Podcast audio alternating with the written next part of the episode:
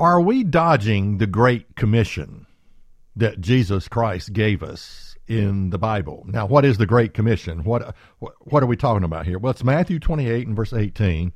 Jesus said, And he came and spake unto them, All power is given unto me in heaven and in earth. Go ye therefore and teach all nations, baptizing them in the name of the Father and the Son and the Holy Spirit, teaching them to observe all things whatsoever I have commanded you. And lo, I am with you even unto the end of the world. That's the Great Commission, and that's what the church was built upon is this Great Commission to go into all the world. And on the day of Pentecost, they were given the power to do this. Now, my question is this as you look across the landscape of America, of the 450,000 churches that are in America, 650,000 preachers in America, are we doing the Great Commission? Now, now think about church for a moment. Think about what people do at church. I mean, first of all, church has become a, a place where you go to basically express yourself. You know, I mean, self expression. You know, I can sing, I can dance, I can I can uh, lead a Bible study. I can do this. I can do that. And it's about a 45 minute worship service. And you go there and you have your maybe some prayer and some uh, special music and you sing a little bit and then you listen to a little pick me up pep rally message that sort of makes you feel good about yourself and lasts maybe six days and then you go back and do it all over again. Okay, I've just described what people are doing at church. Okay? Now, hear me. None of that, what I just described, has nothing to do with the Great Commission. None of it. All the church going that we're doing, all the singing and the praying and the, the sermons and the Bible study, none of that has anything to do with the Great Commission. So I'm asking the question are we dodging the Great Commission?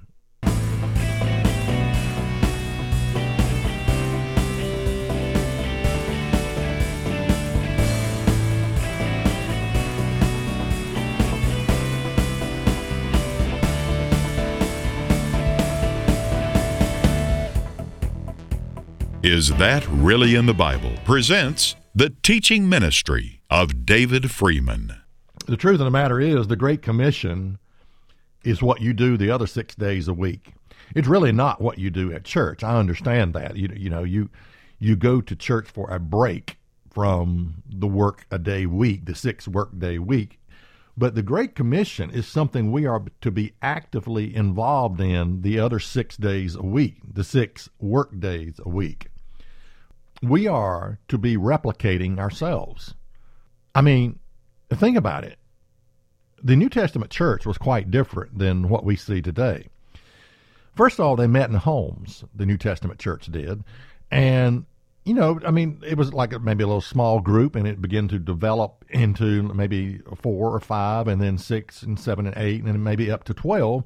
And what you would do is you would teach you know, maybe half of those 12s, how, how to go, six of them, how to go out and replicate themselves, how to go out and do the same thing. This is this. It was about the Great Commission, and so when you come back to church on the Sabbath day, what you talk about is what you have accomplished during the last six days of the Great Commission of doing the work of God. Now, I don't know how people overlook this. I really do not know how people overlook this.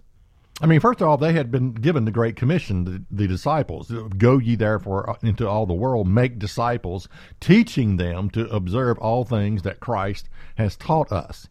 And then the day of Pentecost comes, and it says in Acts 1 and verse 8, it says, But you shall receive power after that the Holy Spirit has come upon you, and you shall be witnesses unto me in both Jerusalem and in Judea and in Samaria and unto the uttermost parts of the earth. Can you have the Holy Spirit of God and not be involved in the Great Commission? Now, when you understand the very purpose for receiving the Spirit of God, it's it's all about the Great Commission. In other words, they had been given the Great Commission to go into all the world, and they're and they're sort of sitting around thinking. The disciples are sitting around thinking, well, how are we going to do this? How are we going to communicate? How are we going to preach this when people can't understand our dialect? And then the day of Pentecost comes, and they're they're you know this tongues of fire which really the gifts of tongues is the gift of dialect, it's the gift of languages. And all of a sudden, the meaning behind the gift is understood. Why did God give the gifts of tongues? It was to communicate the gospel, to spread the gospel, to go ye therefore into all the world and to make disciples. So when I ask the question, can you have the Spirit of God and not be involved in the Great Commission? The answer is no. The answer is the very reason for the Spirit of God is to spread the gospel, is to fulfill the Great Commission. So you, you can't just really walk around and think, oh yeah, I'm, I'm holy, I have the Spirit of God, and, and my life is you know, it's all wonderful, it's great, and be inactive in the Great Commission, be doing absolutely just playing church just playing church. Caught up in your own little world, caught up in your own life, caught up in your own work, caught up in, in, in whatever you turns you on. You cannot have the Spirit of God and not be involved in the Great Commission. The two go together. The one is given for the purpose of the other. You have the Great Commission to go ye therefore into all the world, and then you're given the Spirit of God to fulfill that commission. My question is this are we dodging the Great Commission? Now, I want to look at some people in the Bible that God used, and yet they died without honor. And you see, our goal in life is when God gives you something to do, the only way you can, can come to the end of your life and have honor is if you do what God has told you to do if you have fulfilled what God has told you to do. Now, the first example is the children of Israel, where God says, Look, I swore in my wrath that they should not enter into my rest. And if you study this in Numbers uh, 14, the problem with the children of Israel is is that they, they were always murmuring, they were always complaining, they were always belly aching about, you know, just thing their relationship with God, they were always complaining, complaining, complaining, and complaining. Now, what I get from this is this if you're going to serve God, if God gives you something to do, you better do it with a good attitude. You better do it with a good attitude. Because if you don't serve God with a good attitude, when He tells you to do something, like go ye therefore into all the world, if you don't do it with a good attitude, you're going to die without honor. Another example is that of Moses. In Numbers 20 and verse 10, it says, And Moses and Aaron gathered the congregation together before the rock, and he said to them, Hear now, you rebels, must we fetch you water out of these rocks, out of this rock? And Moses lifted up his hand, and with his rod he smote the rock twice, and the water came out abundantly, and the congregation drank, and their beasts also. And the Lord spake unto Moses and Aaron, and says, Because you believe me not to sanctify me in the eyes of the children of Israel, therefore you shall not bring this congregation into the land which I have given to them. Now, you know, it says that Moses didn't sanctify God. You know, maybe the emphasis was on Moses. You know, with any type of leader, when a leader comes along, a leader or the head of an organization, often people start to look to the leader and they worship the leader, and God gets less and less and less credit. Now, maybe this is what, what, what was going on. But what I get from this is, is you know, Moses did a lot for God. I don't know if there's a, another man in the flesh that, that, that did more for God than Moses. I mean, he did a lot for God. And what I get from this is you can do a lot for God and still die without honor. Moses didn't get to go over into the promised land.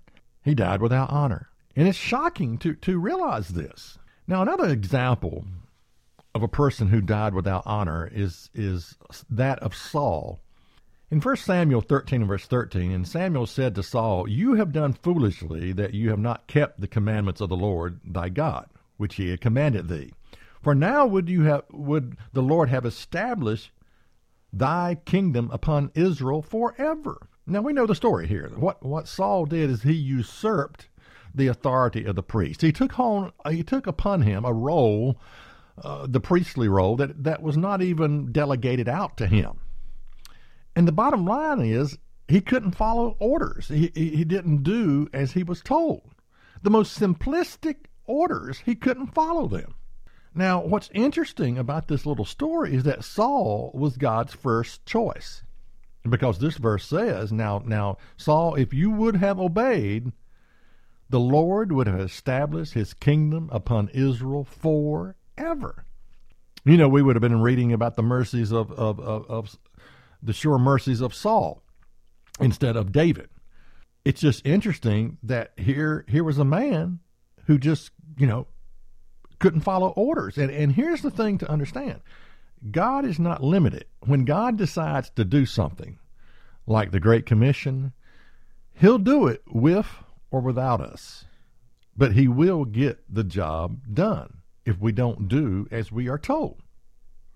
And what I want you to consider is that none of these things stopped God. The children of Israel, well, he just called up a, different generation of people. He called up the younger generation to go in to the promised land. Uh, Saul, God just chose another king, King David. None of these things stopped God. Moses was not allowed to go into the promised land. And so Joshua went into the promised land. And, you know, it's just amazing because nothing gets in God's way. God will accomplish his will with or without us. So the question I'm asking today is do we are we able to follow orders? Okay, what order? The Great Commission. Go ye therefore and teach all nations, baptizing them in the name of the Father and the Son and of the Holy Spirit, teaching them to observe all things whatsoever I have commanded you, and lo, I am with you always, even unto the end of the world. You see, the, the Great Commission is a duty that has been placed upon us. And often with duty, you know, there are things that we would rather do. I mean, there are things that that I, you know, I got my life, I got my job, I got uh, all these things that I'm doing in my life. I got my paid vacation coming up, and and it really is the Great Commission is something that has been laid upon all of us. If you claim the name of Christ, the Great Commission, the responsibility of the Great Commission has been laid upon your shoulders. And when I ask, you know, how are we doing with this Great Commission, let me tell you, we are doing a terrible bang up job on this. We're, not involved in it. We're not involved. Most people are not involved in the Great Commission.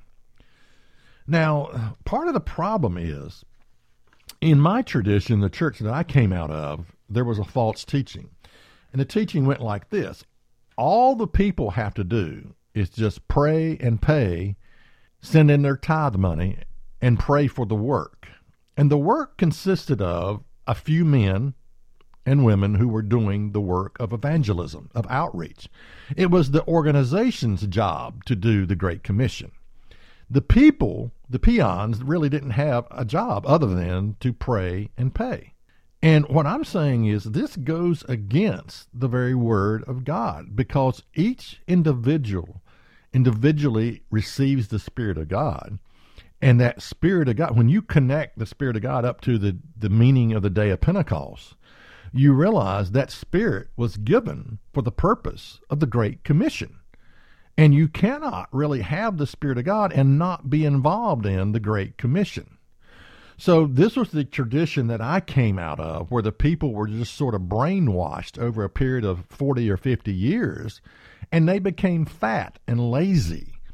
And the people became uninvolved in the Great Commission. They had no part other than to pray for the work and to send in their tithe money. And I'm saying this is a stench in the nostrils of God. He is, I believe, I believe we are limited in time to pull up our pants, get our act together, and start doing a work for God. Now, if I were to ask the question, how many of you have a ministry? Well, you know, I, I mean, I know people, I know of people in our church who have a ministry and they're involved in a work, and that's great. But basically, people who can raise their hand and say, "Yes, I have a ministry," are, are now I have a ministry. It's called "Is That Really in the Bible?" It's what I do, and uh, it's it's it's an evangelistic work that I do. But for the most part, you know, when you go into a church environment and ask how many of you have a ministry, very few hands are going to go up. you have the kingpins, you have the leaders who can raise their hands, but the congregation, for the most part, are not going to be able to raise their hands because they're just they're just there taking up like seat space and uh, they're, they're, they may be tithing and praying and all that, but but that's about it. Now, my goal with this message is this: that when I come back six months or a year later and ask that same question, how many of you have a ministry? The goal is for every hand in the church to go up. Yes, I have a ministry. And that ministry is about the Great Commission to somehow fulfill your part in the Great Commission. I want you to figure out what your ministry is. You know, it's I can't really tell you what your job is, uh, what your part is. It's um, I think each person is different. I think this is something of personal responsibility where you have to go to God and ask the question, God, what do you want me to do? How can I have a part in the Great Commission? And God is unlimited. I mean, uh, you know, a lot of times we think, well, I can't do what someone else is doing. God is not calling you to do what someone else is doing. God wants you to uniquely do your part, and it is a part that only you can do. So I, I just think that that if you have the Spirit of God, God has placed upon you that desire. I know it was it was profoundly so with me that when I came into the church and uh, was baptized, I couldn't get away with this. I mean, I, I just knew there was something I had to do. I, I had a part in the Great Commission. And I think when God gives you His Spirit, he places that upon the heart of, man, of mankind. Now, you can squelch that. You can shut that out of your life. You can, you know, get into a mode of where you're just busying yourself to death in the routine of life and you don't hear that conviction anymore that God wants you to be involved in a work. But I want you to figure out what your ministry is so that when I come back six months from now, you can say, Yes, I have figured out my part in the Great Commission. Now, this is going to be a series of messages that I hope will help you discover what your part is. You see, unintentional efforts never accomplishes anything. If you're just going through your life and you see, you know, yeah, I realize I need to be involved in something, but unintentionally, you'll never do anything. You see, intentional efforts is something when you become intentional in your efforts, in the Great Commission and fulfilling the Great Commission. I'm talking about something that you commit to every day. Now, if it's only one hour a day, if all you can commit to is one hour a day, that's a starting point. I won't say it's enough, but it is a starting point. That for one hour a day, I do something that is about the Great Commission and fulfilling the Great Commission of go ye therefore into all the world and make disciples. I'm going to do something.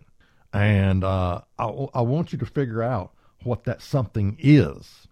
Now, just recently, I had a man visit our church, and he'd been in the churches of God for 40 years. And, and he, he told me something. He, he said, David, I want to tell you something. And he said, I'm sort of reluctant to tell you this because I don't want it to go to your head. And I don't want your ego to, to, you know, to get the best of you. But he said, You are doing more on a regular basis, as far as evangelistic work of putting something out there every day, you are doing more than some of these big organizations are doing.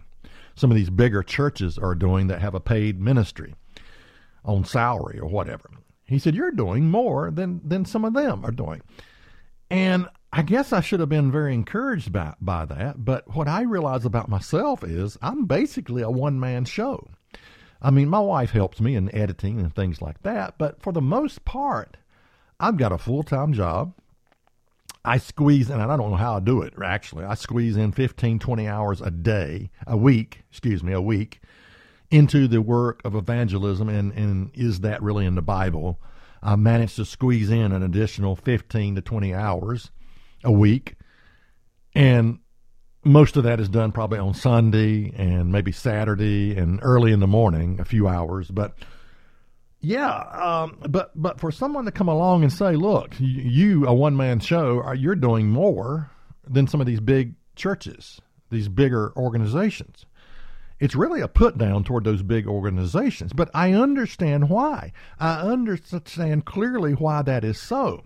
It's so because these churches, big organizations, have been taught they tell their lay people just pray for the work, send in your tithe money, and that's it.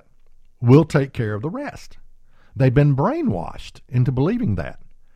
And basically, you know, the lay people, you can live your life for yourself, do whatever you want to do, but as long as you're sending in, sending in your tithe money and praying, and we'll do the work of evangelism. That is a false teaching. It's a false concept. It's a false idea because every individual in the church of God receives the Spirit of God and you receive that Spirit for a purpose. It is for the purpose of evangelism, it is for the purpose of fulfilling the Great Commission. And everybody has their part.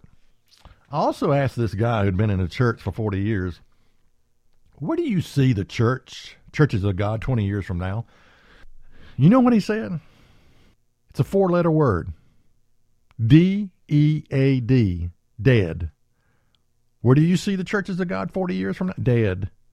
You know, we need to understand some things.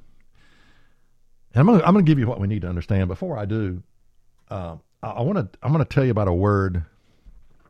It's it, the word is expendable expendable. The word means to dis- to distribute or consume in payment or expenditures. To distribute or consume in payment or expenditure. In other words, God has that right. God has a right to use you up. You are expendable. Now, why would God have the right to use us up? Well, we just read it at the Passover. He was despised and rejected of men, a man of sorrows and acquainted with grief. Surely he has borne our grief and carried our sorrows. But he was wounded for our transgression, he was bruised for our iniquities. All we like sheep have gone astray, we have turned every one to his own way, and the Lord has laid on him the iniquity of us all. What I'm saying is, we have been bought and paid for. We've been bought and paid for, paid for it with a price. First Corinthians 6 and verse 20 says, For you are bought with a price. Therefore glorify God in your body and in your spirit, which are God's. God owns you. God has the right. You are expendable. God has the right to use you up. You see, to be expendable is to understand God's plan for your life. God's plan for your life begins by you understanding that you are expendable. You know, the word also means capable of being sacrificed in order to accomplish a military objective. You know, God has something that He's doing. He has a plan. He has a goal. He has a purpose for us and, and, and a job for us to do that involves the great, the fulfillment of the Great Commission. And that has been delegated out to his disciples. You will never understand what God has for you until until you understand that you are expendable and that God owns you and you've been bought and paid for and God can use you and he God can use you up if necessary. And I'm telling you some of the most disruptive ministries out there are those ministries that come along and say God just wants you God just wants to bless us and he wants us to have that four car garage. He wants us to have that Mercedes Benz, that boat, that Hawaiian vacation. He just wants to bless, bless, bless, bless. And that's the only purpose that God has. And I'm saying they're wrong. They're dead wrong. You are expendable.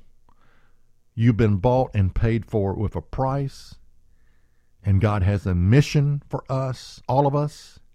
God has given us His Spirit for a purpose of fulfilling the Great Commission. Now, I want to review this as some of these examples I went through. Moses did a lot for God, but he failed to sanctify God. You know, maybe he didn't give God the credit. Maybe maybe it became a man's work. Maybe it became the work of an organization. And God became less and less and less of the focus. The children of Israel was given a task. And yet in that task, all they could do is bellyache and complain to God and murmur and always complaining. And God says, I swore my wrath, they're not going to enter into my rest. And then Saul, we have the example of Saul, who could not follow the most simplistic orders, such as, let's say, Go ye therefore into all the world, make disciples, teaching them to observe all things that I have commanded you. Yeah. Are we able to follow orders? And you see, all these people died without honor. honor. They were expendable. And not only were they expendable, they died without honor. Now, I want you to understand something. God will fulfill the Great Commission with or without us. Yeah. I mean, He's going to do it. I'd like to have a part in it. I think it'd be nice if, if some of us had a part. If, if all of us had a part in that Great Commission, I think that, that would be wonderful. But He's going to do it with or without us. You know, in Exodus 14 and verse 15, and the Lord, they were at the Red Sea, and Pharaoh's army was gaining ground. And the Lord said unto Moses, Wherefore cry thou unto me? Speak to the children of Israel that they that they go forward. And I think, what would have happened to these people if they'd just sit there and let Pharaoh consume them? Well, they would have died. They would have been they were expendable, and they would have died without honor. That's what it, that's exactly what would have happened if they didn't move forward. So quit sitting on your hands. Pull up your pants. We are expendable, bought and paid for with a price. And, you know, none of us want to go to the grave without honor. We don't want to die in a state of dishonor where God says, you know, I, I, I gave them uh, my great commission, and I, I don't know what these people did, but they, they, they did not fulfill this great commission. They did not take part in it. My question is this Are we guilty of dodging the Great Commission? Continue to, listen to this series on this subject. I hope to give you some information that will be helpful about how to identify your gift and to give you some ideas on what you can be doing, what you should be doing, and hopefully to give you the motivation uh, instead of just coming up with excuses I hope to give you some motivation that will help you start making some decisions in the right area and to start walking down this path of fulfilling the Great Commission. So, the next time I'm going to be talking about evangelism, what you cannot do. And really, this title comes out of my own story that I want to share with you it was really my own personal evangelism of is that really in the Bible came from the mindset of Lord, I can't do this. What I cannot do. And I'm going to share with you things that that I I you know, here's the thing. There are things that you cannot do. What's wonderful about God is is is a word called compensation. Compensation that when one area is la- is lacking, you can overachieve in another area to make up for that void. And God accepts our, com- our, our compensation. So that was the story in my life that I want to share with you about how the idea of is that really in the Bible was created because I just looked at myself and I, I realized personal evangelism, I was terrible at it, no good whatsoever. And I, I basically told God, God, I can't do this. I'm no good at this. And what I found out was that's no excuse. There are other things that you can do. God allows us to comp- to compensate when one area is lacking. Oh yeah, you have many areas that are lacking, but there's something you can do, and there's some, and you can overachieve in another area to make up for that void. Everybody can do something, and I'm basically a living example of that. But I'll I'll tell you my story next time. I'm David Freeman with Is That Really in the Bible? If you would like more information or if you have any questions, write to Is That Really in the Bible? 27 Brookledge Lane, Rocky Mount, Virginia 24151. Or visit us on the web at isthatreallyinthebible.net. For more information, check us out online at isthatreallyinthebible.net. Listen to the podcast, watch the weekly program, worship with us on our weekly Sabbath service, and be sure to visit our free bookstore. Again, the website is is that